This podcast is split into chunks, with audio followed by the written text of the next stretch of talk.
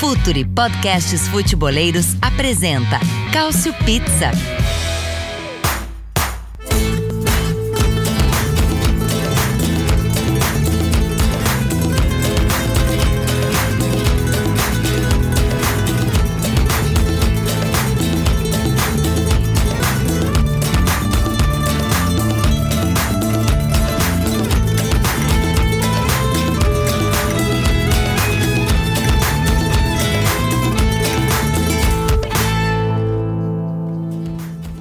Sejam muito bem-vindos ao Couch Pizza de número 80. Rapaz, olha só, hein? Tamo longe, estamos chegando longe e tomara que seja só o começo, acredito eu, que é só o começo do Couch Pizza, essas primeiras 80 edições. Muito obrigado a você que ouviu a gente, que cornetou a gente, você que sempre interage com a gente nas mídias sociais, principalmente no Twitter, né, que é onde a gente é mais forte. Muito obrigado também ao Futuri por acreditar no projeto, por seguir apostando no projeto. E obrigado também a quem está aqui comigo daqui a pouco, vai se manifestar. Mas antes eu gostaria de falar que a gente vai falar nesse Couch Pizza de número 80 um pouco da seleção italiana, assim como já falamos da última vez, mas não tem como a gente não falar, já que temos data FIFA, né, parada para a data FIFA e a Itália terminou a sua participação na Nations League.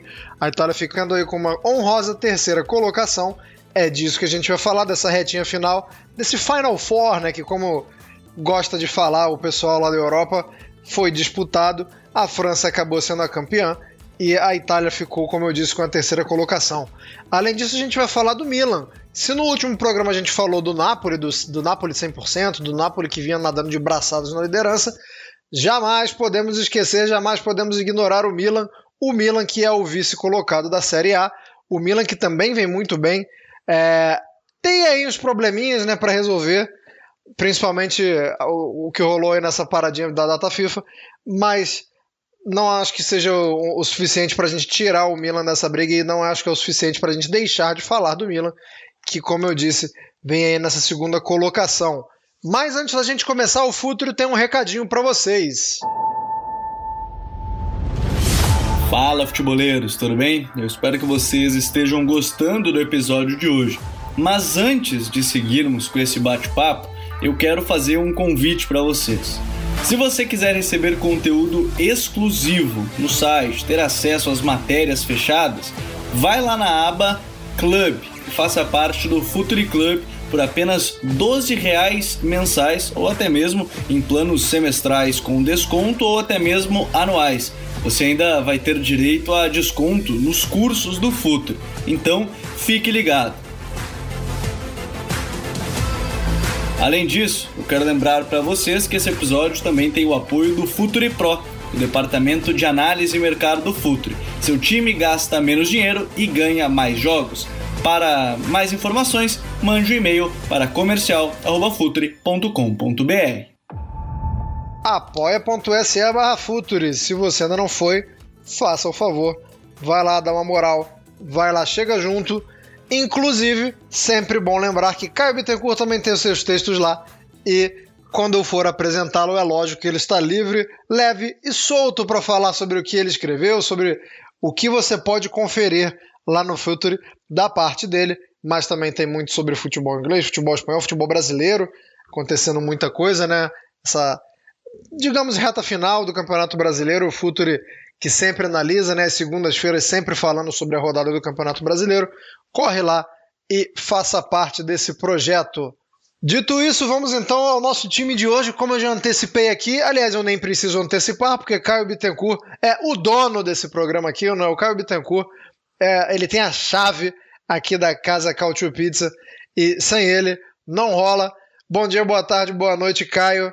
Como é que você está hoje? Olá a todos. Não chega a ser, a ser tanta chave. A chave é compartilhada entre todos e quem é da casa, a casa sempre está aberta. Mas dito isso, até falando sobre o futuro, temos coluna essa semana falando também, também de um dos, do, dos grandes nomes desse bom início do, do Milan, que é o Brahim Dias. É o papel tático dele, o papel é, que ele tem no time do Pioli.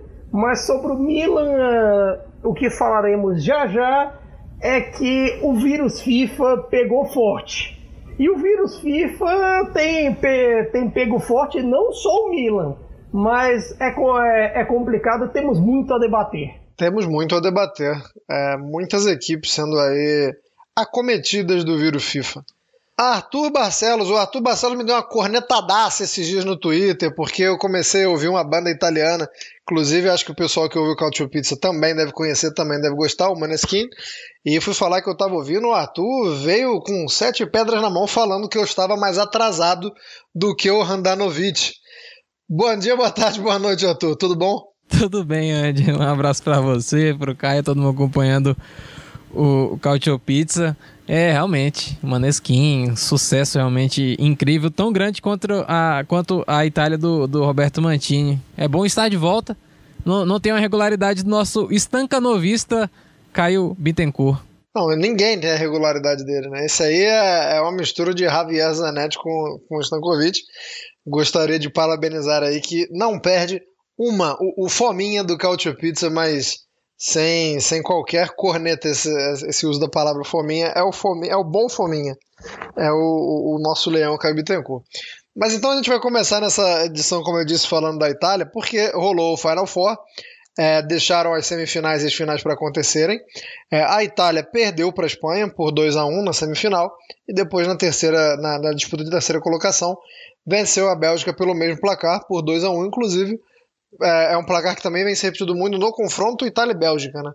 É um, um, placar que, que já, não, já não é de hoje que rola.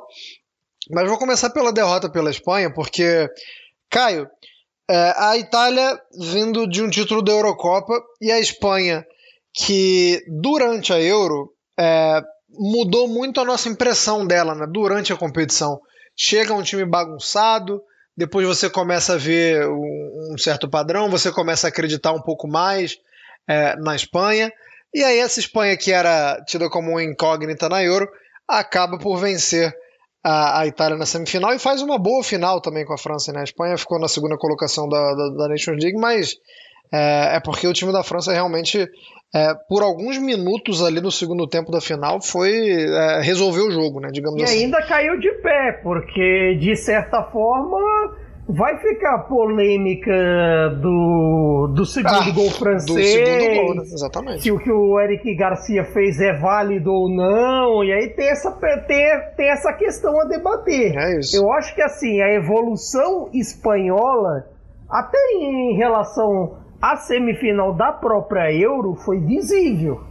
Foi visível o crescimento de alguns jogadores, um Gavi que vestiu a camisa como se não fosse nada, as atuações do, do Ferran Torres, de todo esse pessoal espanhol, e isso acabou fazendo a diferença na semifinal. É claro que também eu acho que não dá para contar a história da semifinal sem contar de certa forma uma eu achei até certo ponto, não sei vocês, que a Itália foi um pouco desmobilizada em alguns pontos por toda aquela polêmica do Donnarumma, o reencontro com os Rossoneri e tudo mais.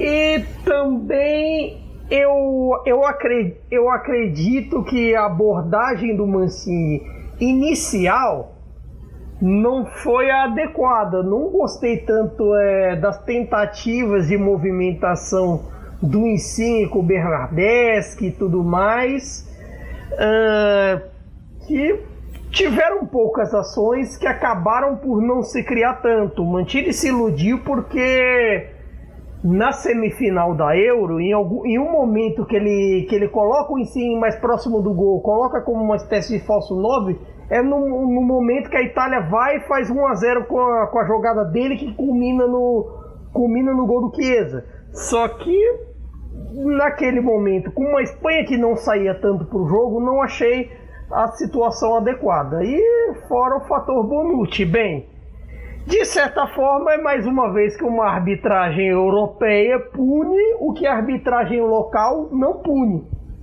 Porque eu acho que isso tem sido até uma tendência de relação entre a arbitragem local e arbitragem, e, a, e arbitragem continental, até em vista de Champions Europa League mesmo.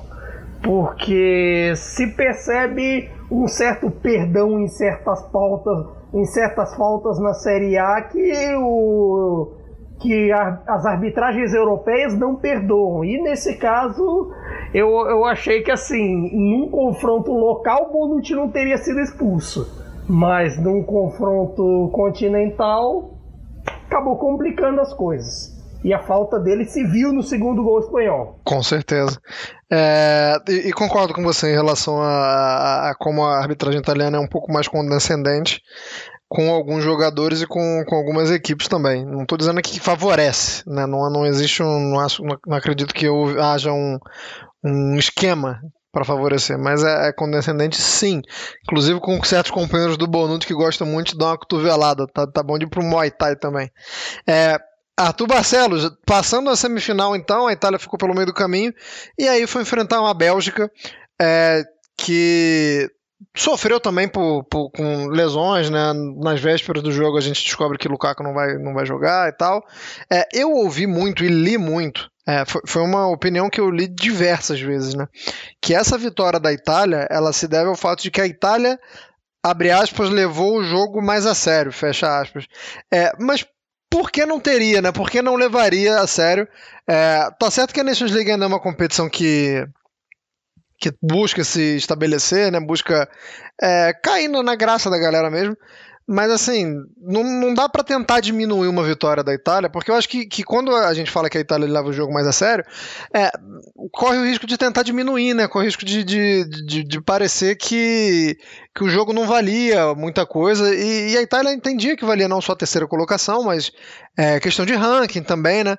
É, por que, que você acha que a Itália. É, você, na verdade, você acha que a Itália levou mais a sério? Se sim, é, por quê? E, e você concorda comigo que é um. fica próximo assim de, de, de, de colocar um demérito nesse jogo, nessa vitória? Não, de forma alguma. E até porque era um jogo, se talvez a torcida ou alguém não, não, cre, não cresce que o terceiro lugar fosse importante. Mas de toda forma era, era contra um time competitivo e que vai estar ali pau a pau com a Itália também na Copa do Mundo. É, não, não, talvez não entre os principais favoritos, mas ali no segundo escalão, talvez. A, a Bélgica até deixando a desejar nessas grandes decisões, né, nos últimos anos. É um time que é realmente muito bom, mas tem alguns problemas e a Itália, inclusive, soube é, superar eles, é, ou criar eles, né, na verdade. Porque, como o Caio mesmo disse, o Roberto Mantini foi muito infeliz. Claro que também tem um mérito do outro lado, do Luiz Henrique foi, fez um planejamento fantástico, assim como tinha feito já na, na, na Euro, porque a Itália levou um banho da, da, da Espanha na, na Euro, depois consegue, claro, a classificação nos pênaltis. É, e de novo agora no San Siro foi também muito ruim e contra a Bélgica mudou totalmente, inclusive até mudando jogadores importantes ali, talvez é, porque a Bélgica também fez isso, né? Preservou alguns jogadores pensando é, na sequência deles pelos clubes. É, Pode-se julgar que talvez o jogo não fosse realmente tão importante assim, mas de toda forma você também tem que pensar do lado do atleta, do lado físico. É, o Verratti vem de problemas físicos recentes aí, o De Bruyne do outro lado também, da mesma forma. O Lukaku foi preservado totalmente do jogo.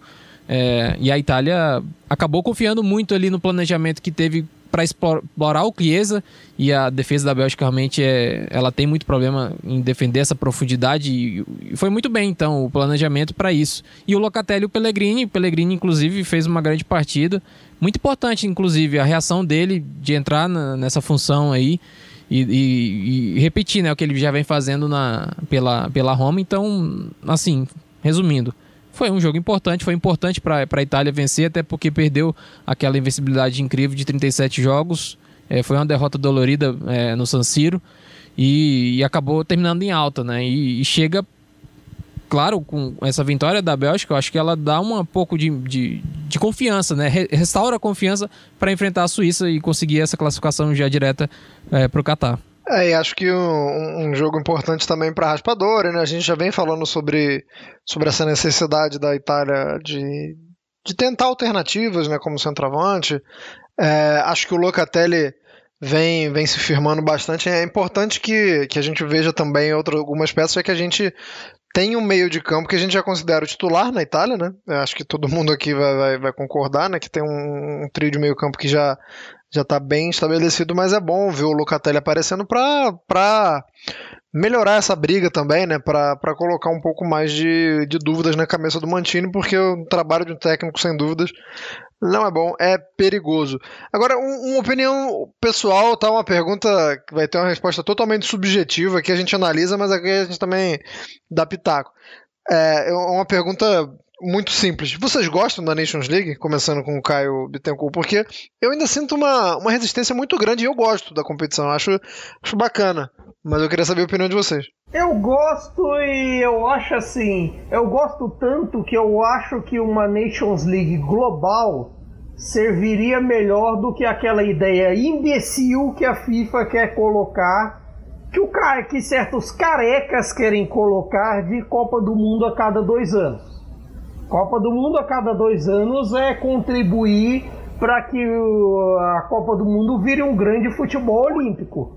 Então, nesse, nesse contexto, é, é, mais com, é mais complicado de entender. E assim, eu gosto da Nations League por conta dessa, dessa ideia.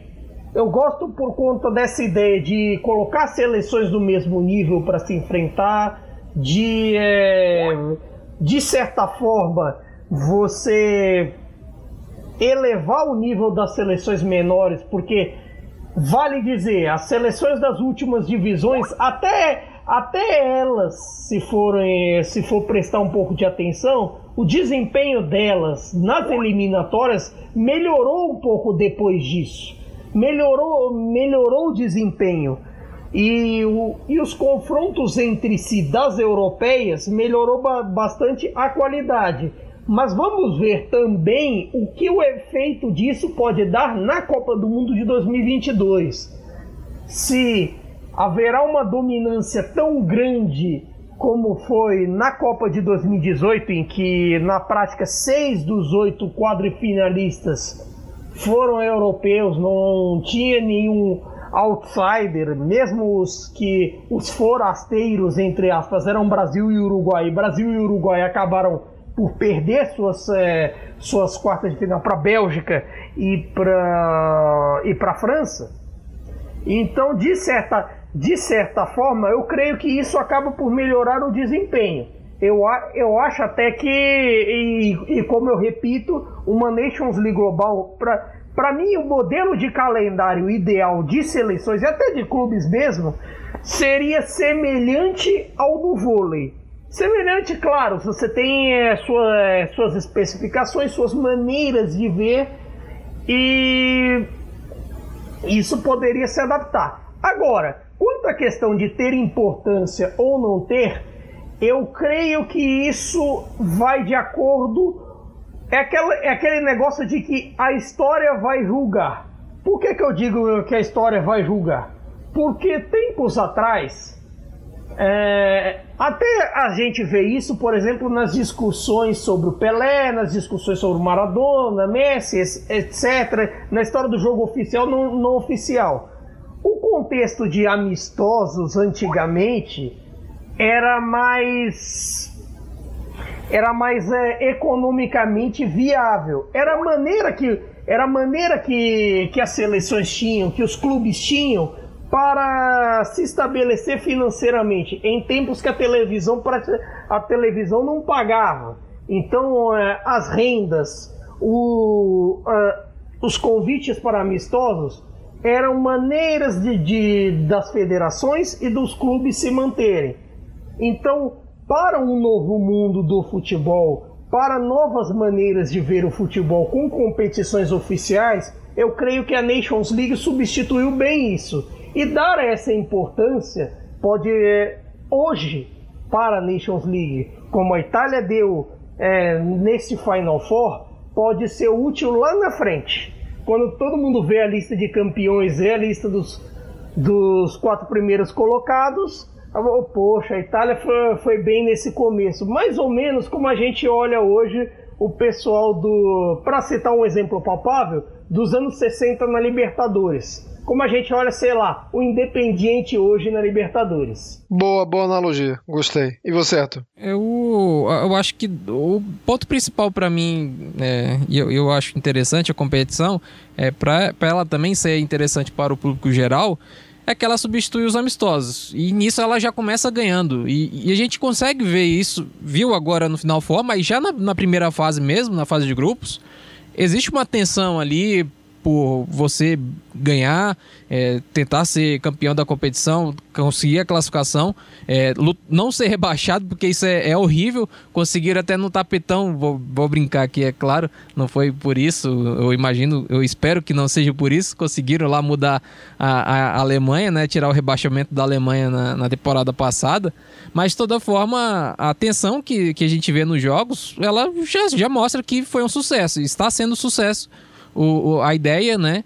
E de toda forma, os jogos também foram bons também, tecnicamente falando. Essa fase final agora também a gente viu é, bons, bons desempenhos e que muito dificilmente, muito dificilmente a gente veria, e porque a gente não viu na última década, nos amistosos. Então acho que é muito, muito válida a competição e é importante também para seleções como a própria Itália, claro que ela já vem agora da, de uma Euro, que ela volta a ser campeã, mas é muito importante para essas seleções ganharem mais cancha, é, para uma geração que está tá sendo construída e, e se tornar mais experiente, mais competitiva.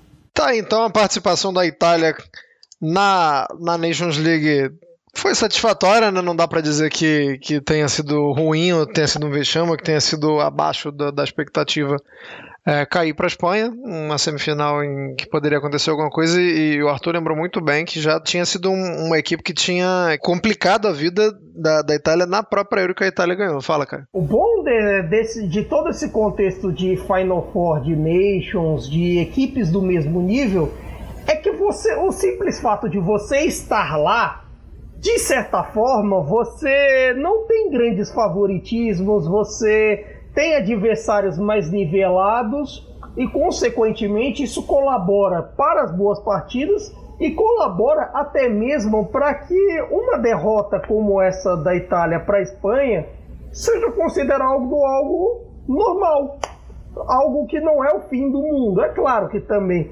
todo o contexto anterior de toda a invencibilidade histórica que a Itália teve, que virou o recorde mundial de invencibilidade entre seleções, e o título da Euro deu uma aliviada nessa situação. Eu acho que até das quatro, quem vinha mais pressionada, com algum tipo de pressão mesmo, era a Bélgica, mas mesmo assim acabou não acontecendo. E esse, esse modelo de quatro equipes do mesmo nível contribui para a subida de desempenho de todas elas e para a qualidade do espetáculo. Contribui, contribui muito. Passando então da Nations League, a gente vai falar da Série A, vamos falar do Milan, como eu já tinha antecipado no começo do programa, porque falamos do Napoli na edição passada. Se quer saber um pouco mais do Napoli, não mudou muito o parâmetro, o panorama do que a gente falou do Napoli é, há duas semanas em relação ao que está rolando agora, por causa da data FIFA, como a gente já explicou. Então, ainda é tempo de você também ouvir a última edição do Cautio Pizza. Mas não mudo nada do que eu falei, nem, nem as partes elogiosas, nem cornetas aos Zilinski ao Lozano e nem falar mal do Mário Rui. E eu tenho que falar mal do Mário Rui em todas as edições. Que é sem condição esse lateral. Pronto, já cumpri minha cota. Pode continuar. Beleza. Então a gente vai falar um pouco do Milan. Como eu falei, é um, é um time que é, sofreu também com, com a data FIFA, mas vou começar falando então, já que o Caio já se antecipou é, no começo do programa para falar sobre o texto dele no, no, no sobre o Brian Dias. É, foi um cara que, que não só na Série A está fazendo boas exibições, né? É, embora o Milan não tenha vencido nenhum jogo na Liga dos Campeões ainda, é um, é um jogador que vem bem na Liga dos Campeões. Se você pegar, se você for só um analista de, de tabela, talvez não dei para perceber, mas é um cara que, que tá muito bem na temporada como um todo. Então eu queria que você falasse um pouquinho mais dele, cara. Aproveitar que você tá com dados e, e, e números aí fresquinhos, já que você escreveu sobre ele no futuro. Exatamente. É, eu creio que é uma crescente de, de desempenho, porque agora é também de uma mudança tática. Eu vou confessar, eu até dizia isso no, no Twitter também, que assim, o estilo dele meio franzino, meio de 1,70m ali e tal, jogando entre os zagueiros, entre as linhas, assim, às vezes, às vezes em um, em um ou outro jogo, mesmo com a movimentação para, com o Rebite, com o Selemakers, com, to, é, com todo o pessoal, ou até com o Giroud nos últimos jogos, ali jogando mais à frente em em um outro jogo, em um outro contexto, eu tinha um certo preconceito quanto a ele por, por achar que meios franzinos ultimamente estão perdendo espaço.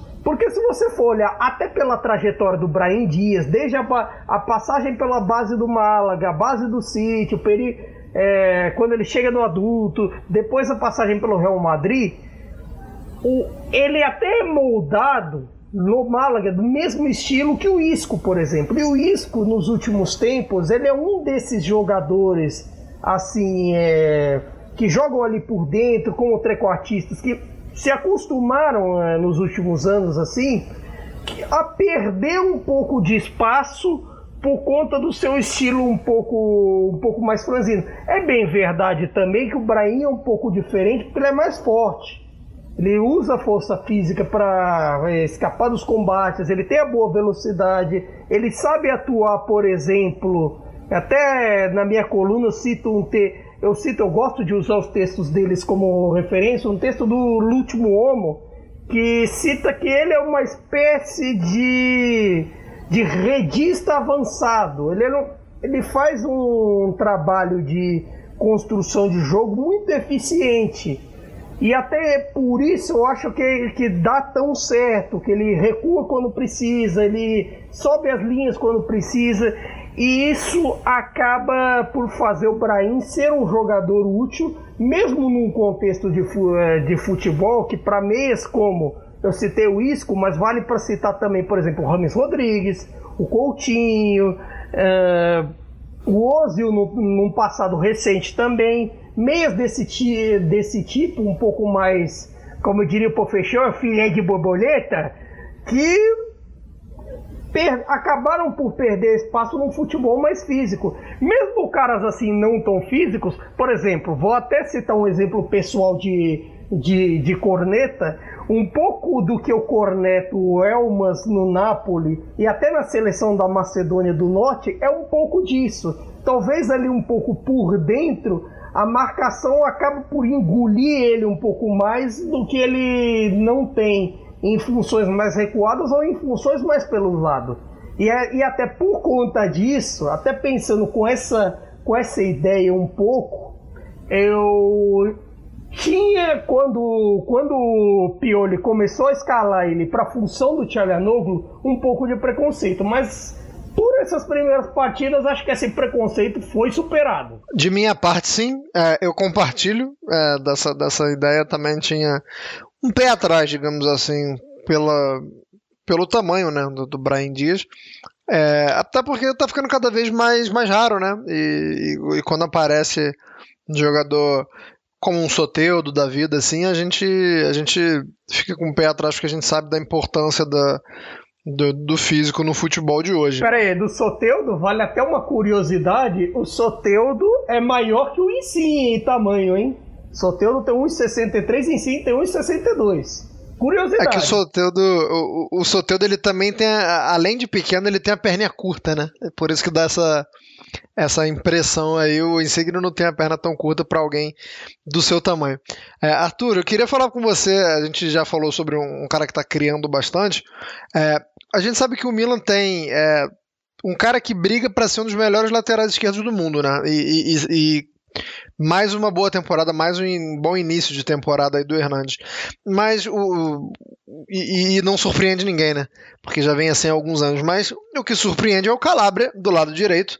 É, queria que você falasse de como vem se acertando é, o Milan também o, já utilizou outras opções para lateral direita, né? A gente às vezes vê é, o Tomori já jogou nessa lateral, embora não seja um jogador da, da posição, mas o Calabria crescendo, o Calabria aparecendo um pouco mais. É, já dá para cravar que é o dono da posição. É, como é que ele está ajudando o Milan? Qual, qual, a influência do Calabria no jogo do Milan também? Sim. É, antes, só para falar rapidinho aqui do, do Brian Dias, porque eu sou muito fã do futebol dele, desde quando ele surgiu ali no, no City, garotinho, era muito comparado ao Davi Silva, né? E ele surgiu jogando mais pela ponta, né? até nessa questão que vocês falaram muito, de ser muito baixinho, não conseguir jogar ali é, na, na intermediária, na parte central da intermediária. E agora ele surgindo, né? E eu acho que ele aproveita muito essa mudança que a gente tá vendo no Milan, uma mudança forçada, porque não tem o Ibrahimovic, que é um cara que domina tudo ali, né? Aquela intermediária é a área dele, e é muito difícil você ocupar os espaços ali. O Tchalanoglu acabou entendendo muito bem, né? O posicionamento do, do Ibra e como ele deveria se, se colocar no campo. Mas o Brahim, quando ele entrava na temporada passada, ele não conseguia render tanto assim. E agora com o, Re, o Rebite e, o Rafael Leão ali, revezando, mudando muito o desenho, dando mais profundidade, né?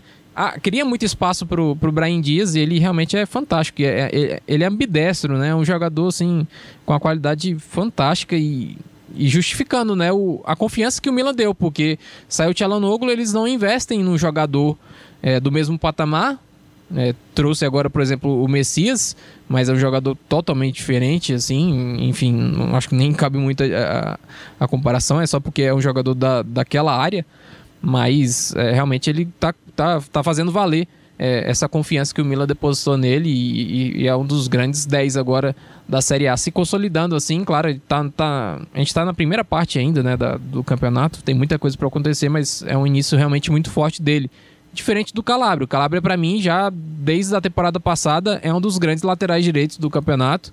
É, merece uma oportunidade na seleção italiana que está demorando muito para acontecer.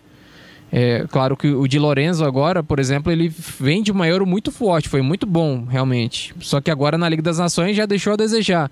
Então sempre abre uma brecha, né? Porque a lateral direita da seleção italiana realmente nos últimos anos não tem sido é, muito fácil de ser ocupada ali. Sempre os jogadores, um surge assim, mas não consegue regularidade.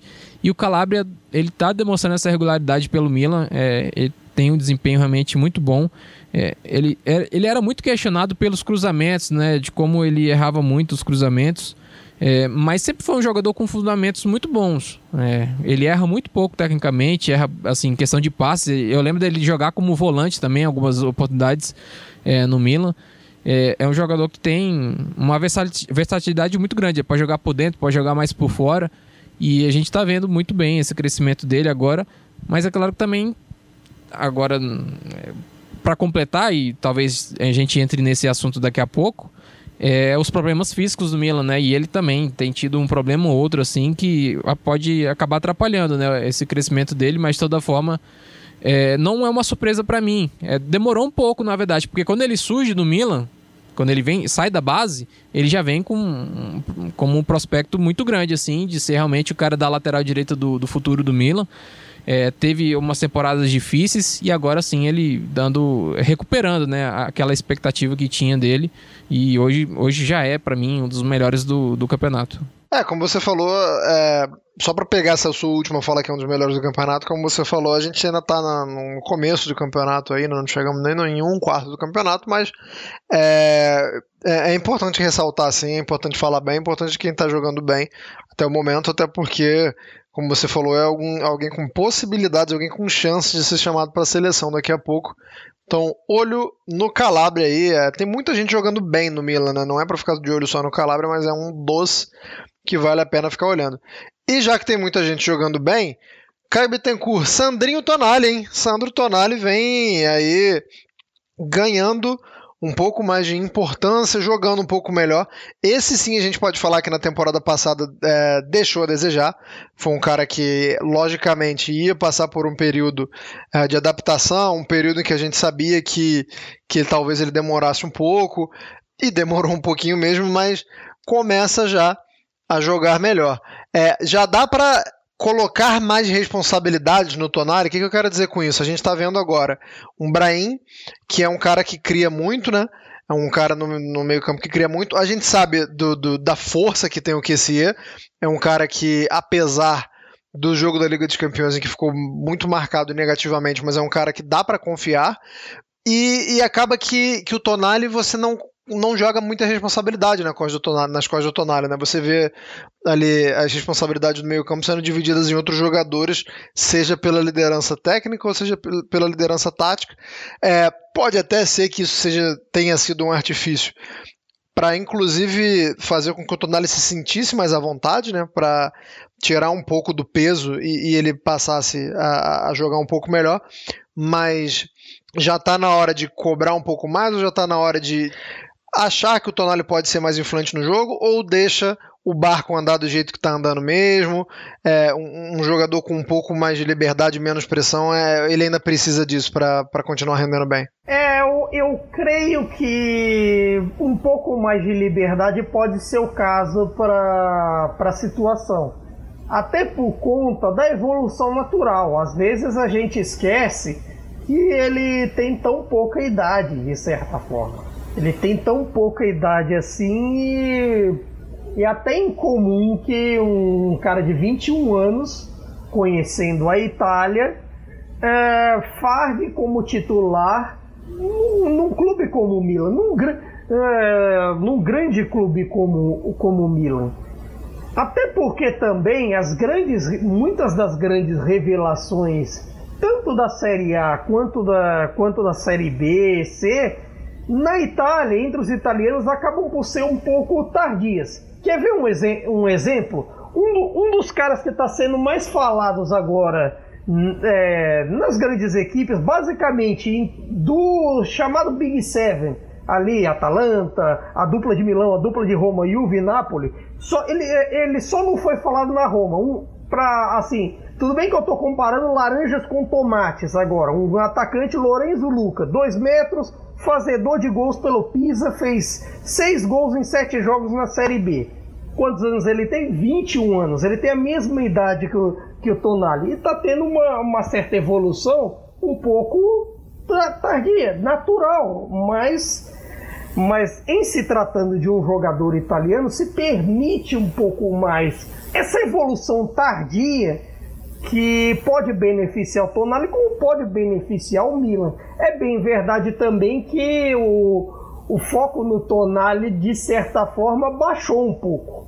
Se o, é, se o segundo turno ali, entre ele e o. ele tendo que substituir o Benasser na temporada passada, foi um pouco caótico, agora a imagem do caos do Milan não por, é, não por culpa do Tonali, está sendo do que se é, por todo esse embrólio na renovação, renova, não renova, sai ou não sai.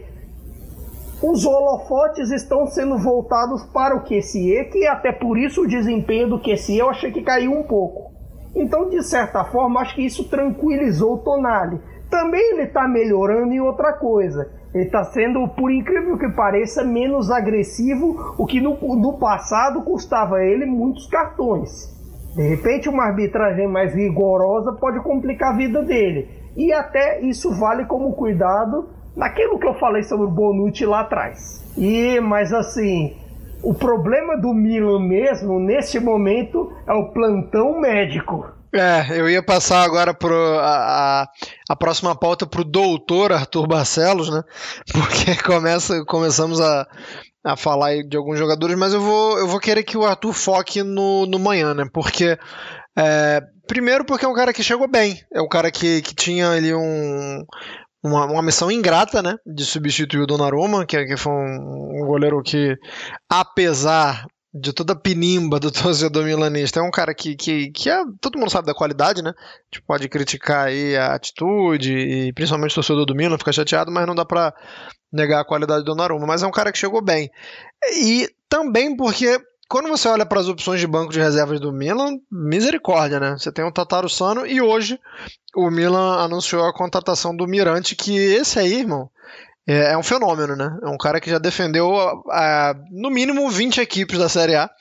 Esse cara já, já defendeu. É, onde você olha, Antônio Mirante está lá. É, Arthur Barcelos, doutor Arthur Barcelos, queria que você falasse da, da lesão do manhã, né? E, e como isso pode complicar, já que, que ele, inclusive, vai passar por uma cirurgia, né? É, já, já até passou, inclusive, hoje, ele operou o pulso. Isso, é, isso. E ele teve uma, uma adaptação muito rápida à liga. Eu acho que talvez os goleiros sofram menos em relação a isso. E ele já vinha numa forma realmente muito boa. Foi contratado por causa disso. Foi o melhor goleiro da Ligue 1 e o Milan é especialista né, com, com a equipe que tem na, ali na observação, Moncada, uh, me lembro, não me lembro agora direito o nome do outro. Enfim, a, a equipe de observação de, da direção de futebol ali é, é, muito competente e consegue, tem bons contatos na França.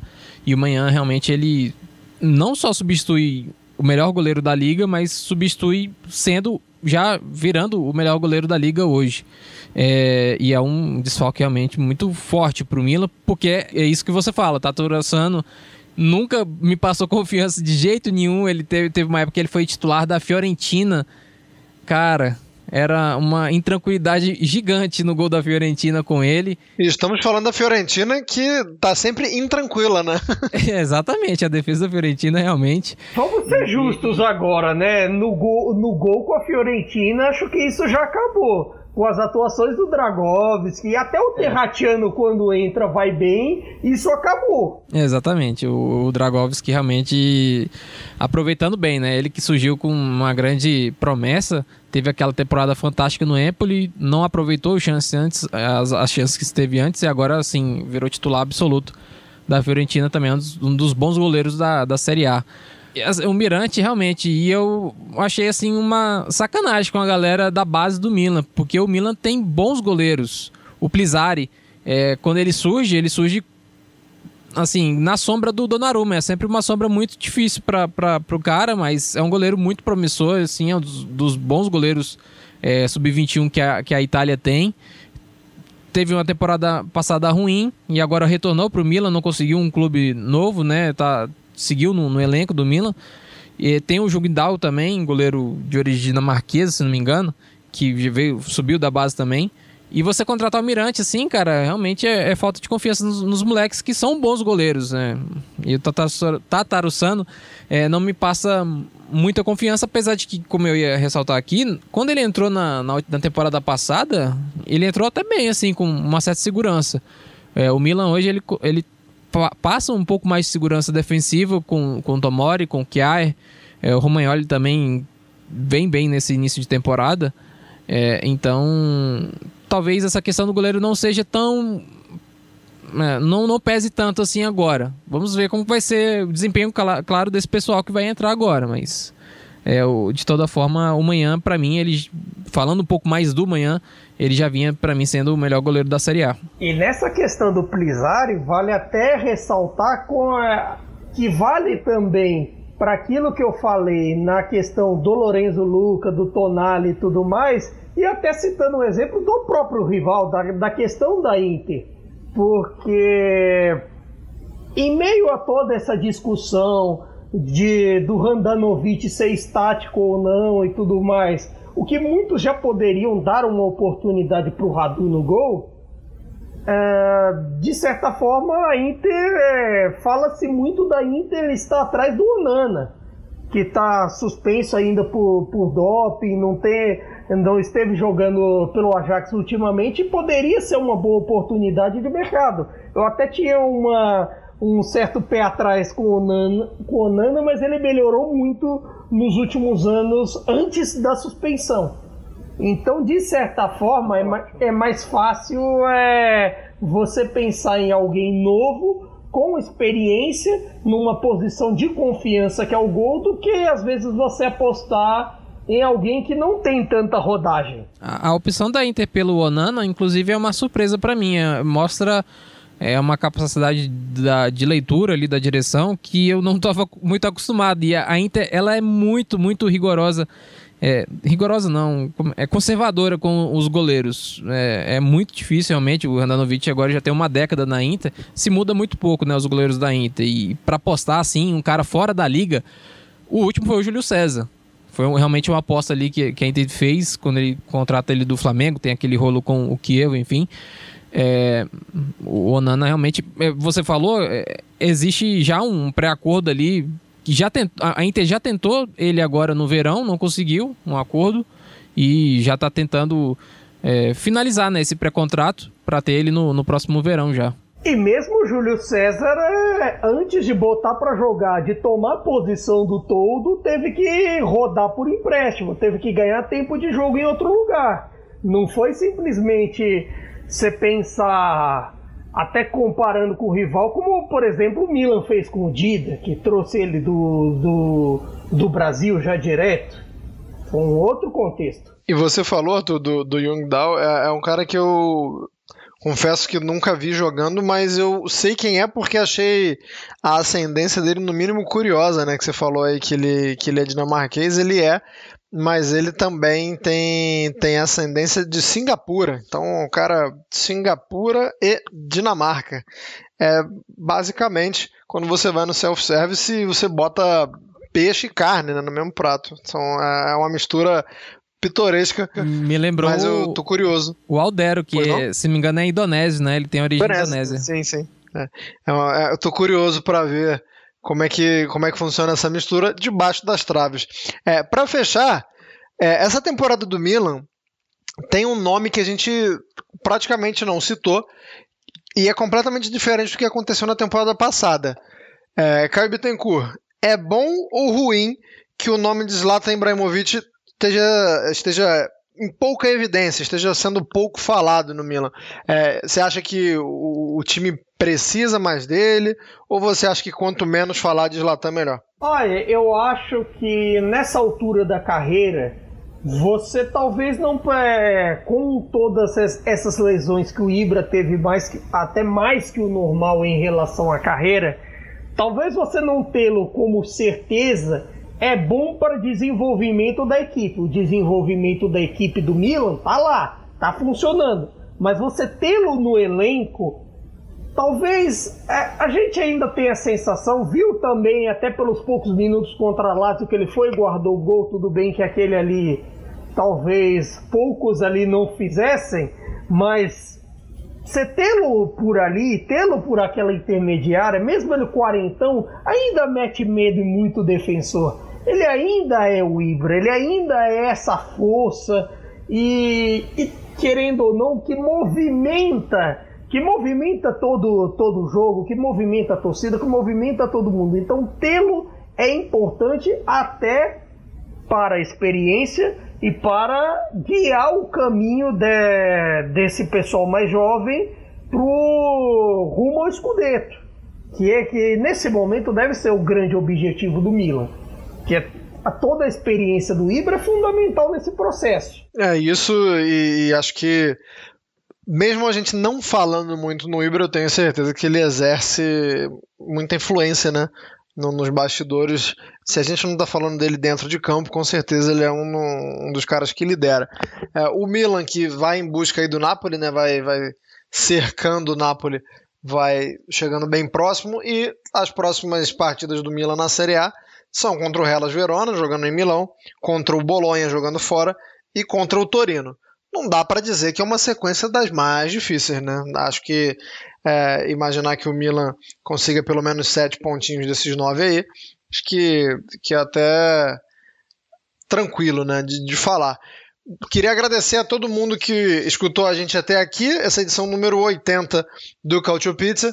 E como a gente terminou um pouquinho mais cedo do que a gente costuma, Tens liberdade, Caio Bittencourt, para suas considerações finais. Eu sei que tem muitas pequenas notícias, muitos pequenos pontos que aconteceram nessas duas semanas aí que, que são dignos de nota. Então, por favor, a bola é tua. Olha, primeiro destacar a questão do vírus FIFA, que até por conta disso é um grande ponto de interrogação nos times. Citamos profundamente o caso do Milan mas tem também a dúvida na questão física para o Abraham com a Roma, tem a questão física de quem, de quem tem os jogadores sul-americanos, como a Juve tem o problema com, com o Dybala, alguns outros é, é, a Inter tem com o Lautaro e alguns, e alguns outros sul-americanos que jogam na, na quinta-feira pelas eliminatórias sul-americanas. E tem também uma questão que, que a gente permeia aqui no Brasil e permeia para o resto do mundo. Vacina, sim. Mas por que, que a gente está dizendo vacina sim? Se provavelmente você já tomou a primeira dose, tomou a segunda dose, eu espero que você tenha tomado. Se você for antivax e ouviu o podcast, o Cautio Pizza, o couro vai comer. Brincadeira. Mas por que, que a gente está dizendo isso? Porque a, o jornal La República fez uma reportagem é, nesse fim de semana e reportou que 98% dos jogadores e dos funcionários dos clubes da Série A estão totalmente vacinados contra a Covid. Até, inclusive, um dos desfalques do Milan é, é, é por Covid do Theo Hernandes, que vai ficar fora por um, deve ficar fora por uns 15 dias. Apesar disso, sete equipes têm cobertura vacinal completa. Entre eles, de jogadores que recusaram a vacina, se sabe de um que a imprensa divulgou. Quem é o grande jogador amado por esse podcast? Quem? Rabiot. Ou seja, a gente, a gente fala, não, a gente persegue demais o Rabiot, mas a gente não percebe o, persegue o Rabiot. O Rabiot que faz de tudo para que a gente persiga ele. Tá dado o recado. Tá dado o recado, nunca é demais criticar Rabiot agora com mais motivos ainda. Não tem, não acerta uma, né? Até, como diria aquela, aquele ditado, até um relógio parado acerta duas vezes ao dia, já está melhor do que o Rabiot, um relógio parado. Arthur Barcelos, considerações finais, querido? É, a gente fala da, do vírus FIFA e uma aberração que existe também é essa terceira rodada das eliminatórias sul-americanas ser na quinta, cara, é inacreditável. É, por exemplo, e eu falei sobre isso no meu Twitter, a Inter não, não vai ter em boas condições o Alex Sanches, o Lautaro Martins e o Tuco Correia para esse jogo de sábado, porque os jogos acontecem na quinta-feira à noite e aí no sábado à tarde aqui no Brasil, à noite, na, no comecinho de noite lá na, na Itália, é um intervalo assim de menos de 40 horas para esses três é, para enfrentar a Lazio no Olímpico, que é, realmente é um jogo bem difícil e, e vai ser um desgaste muito grande, por exemplo, também para todos os outros jogadores é, do Brasil e do Uruguai que vão jogar na última, no último horário ali, que vão ter que viajar e jogar no domingo, por exemplo, sem um treinamento decente, sem uma, uma recuperação física. É realmente uma, uma aberração que, que a gente vê. É, eu entendo essa questão das três rodadas, porque não pôde jogar lá em março, mas dava para arranjar outra, outro, outro, outra logística, né? Numa quarta-feira agora, como por exemplo está acontecendo com a, a, as eliminatórias da CONCACAF, né? Então realmente é difícil de entender o que, que acontece aqui, até porque não é nem uma questão da Comebol, né? Se me engano, é da FIFA, a FIFA que organiza as eliminatórias, então sei lá, né?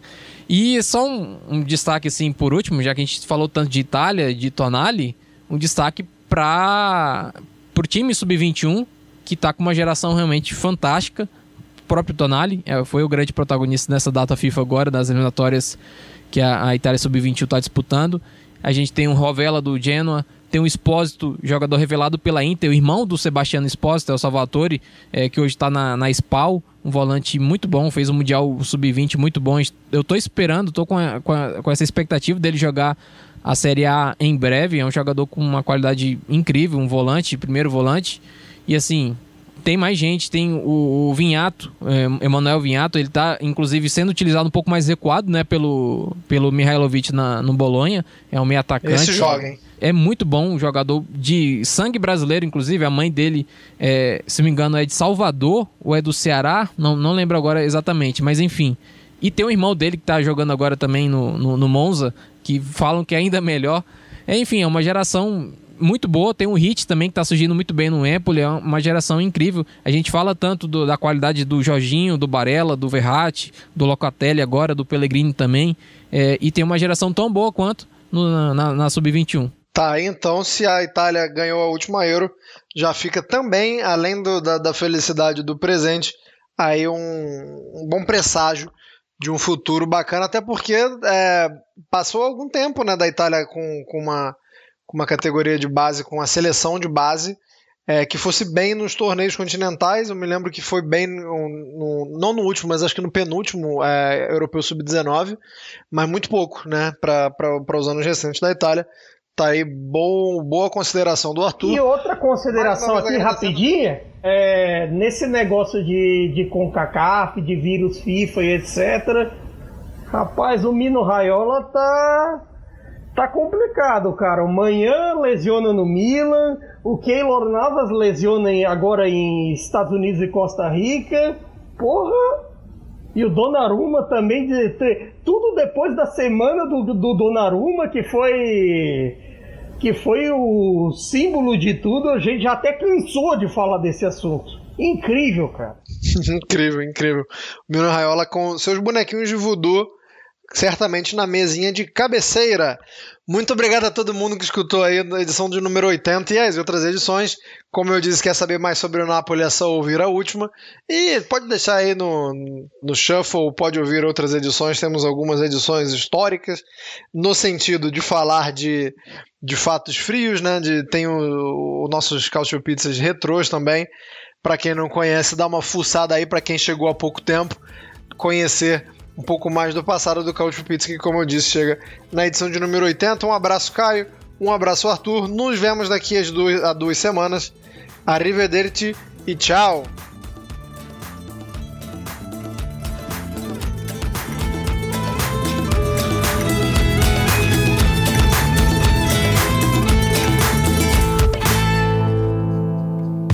Futuri apresentou Cálcio Pizza Acesse www.futuri.com.br e pense o jogo.